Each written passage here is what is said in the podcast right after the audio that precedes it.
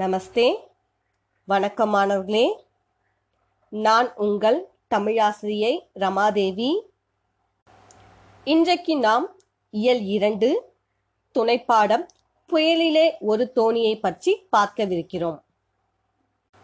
இயற்கையின் அசைவுகள் அனைத்தும் அழகிய நாட்டியமாய் அமையும் பொழுது இனிமையும் மகிழ்வும் ஒருங்கே பெறுகிறோம்.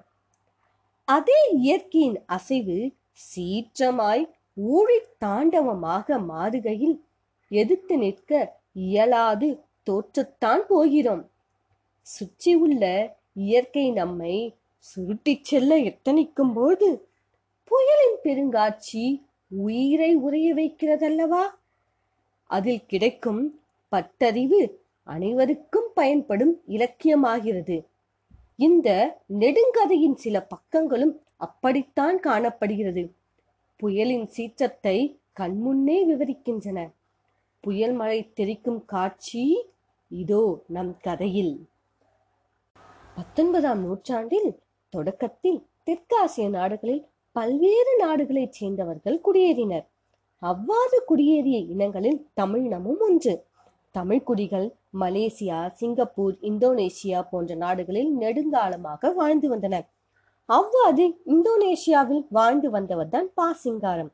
இவர்தான் நம் கதையின் ஆசிரியர் ஆவார். இவர் இந்தோனேஷியாவில் இருந்தபொழுது தென்கிழக்காசிய போர் மூண்டது. அந்த சூழலில் மலேசியா, இந்தோனேஷியா பகுதிகளில் நிகழ்வதாக உள்ள கற்பனை படைப்பே இந்த புதினமாகும். அதில் கடற்கூத்து என்னும் அத்தியாயத்தில் கொடுக்கப்பட்ட பகுதி நமக்கு இங்கு பாடமாக கொடுக்கப்பட்டுள்ளது. பா. சிங்காரம் சிவகங்கை மாவட்டம் சிங்கம்புரணியை சேர்ந்தவர். வேலைக்காக இந்தோனேஷியா சென்றார். மீண்டும் இந்தியா வந்து தினத்தந்தி நாளிதழில் பணியாற்றினார்.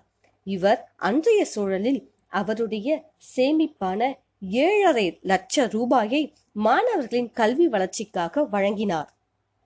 இத்தகைய சிறப்பு வாய்ந்த சிங்காரம் அவர்களின் கதையை நாம் கேட்பதற்கு மிகவும் ஆவலாக உள்ளோம் அல்லவா? பாடத்திற்குள் செல்லலாமா? சிங்காரம் அவர்கள் இந்தோனேஷியாவில் இருந்தபொழுது 2ஆம் உலகப்போர் மூண்டது. ஆசிரியரின் நேரடி அனுபவங்களோடு கற்பனையும் கலந்த கதைத்தான் புயலிலே ஒரு தோணி என்னும் புதினம். கடற்பயணத்தில் கண்ட காட்சிகளும் அதன் தொடர்ச்சியாக நடைபெறும் நிகழ்ச்சிகளும் தான் இந்த பகுதியில் இடம்பெறுகிறது. கொளுத்தி கொண்டிருந்த வெயில் இமை நேரத்தில் மறைந்து விட்டது. புழுங்கிற்று. பாண்டியன் எழுந்து போய் அண்ணாந்து பார்த்தான். மேகப்பொதிகள் பறந்து திரண்டன. கும் இருட்டாய் இறுகி நின்றன. அலைகள் எண்ணெய் பூசியவை போல் மொழு மொழுவென நெளிந்தன.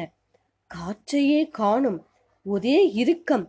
எதிர்கோடியில் வானையும் கடலையும் மாறி மாறி பார்த்தவாறு கேப்டன் பரபரப்பாக பேசிக் கொண்டிருந்த மாலுமிகள் திடுமென பாய்மரத்தை நோக்கி ஓடி சென்று கட்டுக்கயிறுகளை இறக்குகிறார்கள்.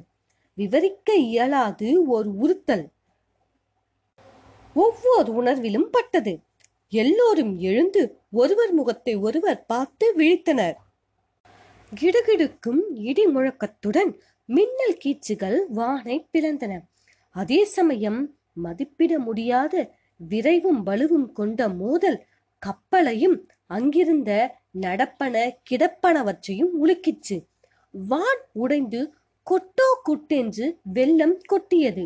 சூறாவளி மாரியும் காற்றும் கூடி கலந்து ஆடி குதித்து கொக்களித்தன. அலையோட்டம் தெரியவில்லை. வானும் கடலும் கலந்து விட்டது போல் இருந்தது. கப்பல் அப்படியும் இப்படியுமாய் தாவி குதித்தது. விழுந்து திணறி தத்தளிக்கிறது. எலும்புகள் முறிவது போல் நொறு நொறு நொறுங்கல் சத்தம். தலைக்கு மேல் கடல். இருளிற்று. ஒரே இருட்டு. கடல் மழை, புயல்வானம். எங்கிருந்து தொங்கிய வடக்கயிற்றை வலக்கையால் பற்றி கிடந்தான். அருவி, ஒரே உப்பருவி. மற்றவர்கள் எங்கே என்று தேடினான். அப்பொழுது மாலுமி ஏதோ ஒரு பொந்துக்குள் காணப்பட்டான். சுற்றி அனைவரையும் பார்க்க பேயுருவங்கள் போல காணப்பட்டது. திடுமென அமைதி பாய்ந்து வந்தது. மிரட்டியது. வானும் கடலும் பிரிந்து தனித்து தென்பட்டன. ஒரு பொந்துக்குள் இருந்து மாலுமி கத்துகிறான், இங்கே வாருங்கள், இங்கே ஓடி வாருங்கள். பாண்டியன் எழுந்தான். எங்கெங்கோ இடுக்குகளில் முடங்கி கிடந்த உருவங்கள் தலை தூக்கின. கப்பல் தள்ளாடுகிறது. அலைகள் மலைத்தொடர் போன்று அலைகள் ஒன்றுக்கொன்றுக்குடன் மோதி தாக்குகின்றன. தட்டு தடுமாறி நடந்தோடின. வானும் கடலும் வலியும் மழையும் மீண்டு ஒன்று கூடி கொக்களிக்கின்றது. வானம் பிளந்து தீ கக்கியது. மழை வெள்ளம் கொட்டுகிறது. காற்று முட்டி புரட்டுகிறது. கடல் வெளிரி கூத்தாடுகிறது. கப்பல் நடுநடுங்கி தாவி தாவி குதித்தது. விழுந்து விழுந்து நொறு நொறுவென நொறுங்கியது. முகத்தில் வெள்ளம், உடலில் வெள்ளம், கை கால்களில் வெள்ளம். உடை உடலை இறுக்கியிற்று. ரம்பமாய் அறுக்கிறது. மரத்தூண், கல்தூண், இரும்புத்தூண், உயிர்த்தூண். கப்பல் தாவி விழுந்து சுழல்கிறது. நீரில் மூழ்கி மூழ்கி நீந்துகிறது. இருட்டிச்சு. கும் இருட்டு.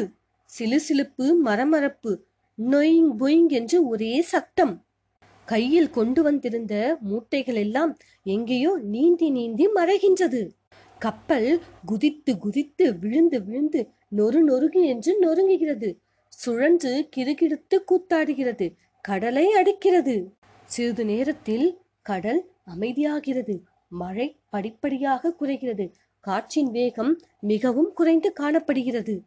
அனைவரும் பொந்திலிருந்து வெளியே வரும்பொழுது கப்பலில் அங்கங்கே நீர் கொப்பளித்து வெளியே வருகிறது.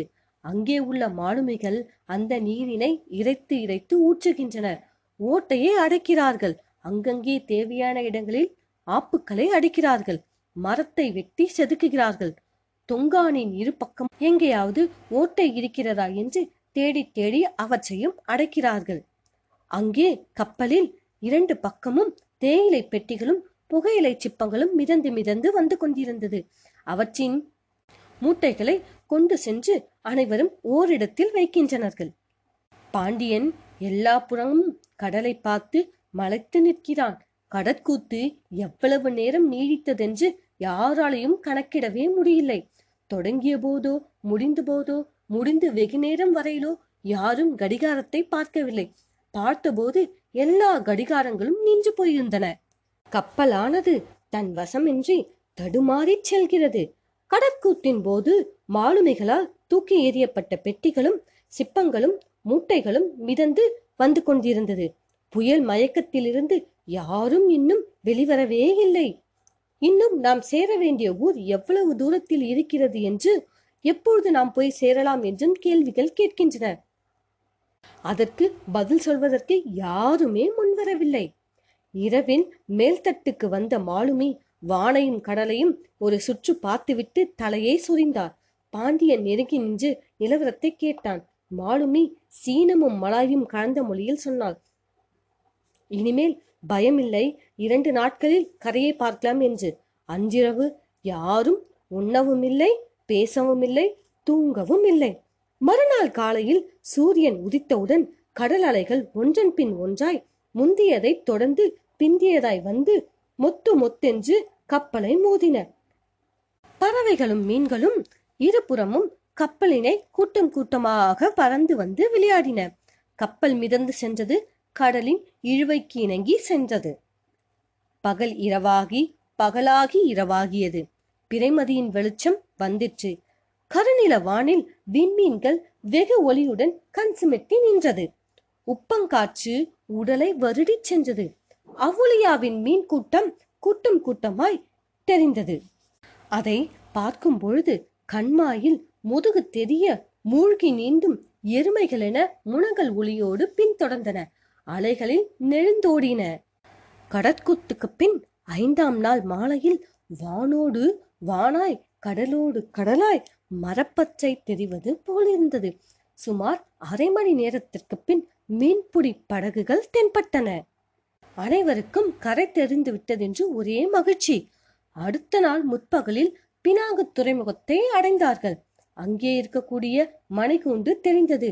மக்கள் கட்டிடங்கள் அனைத்தும் பார்த்ததும் அவர்களுக்கு ஒரே மகிழ்ச்சி.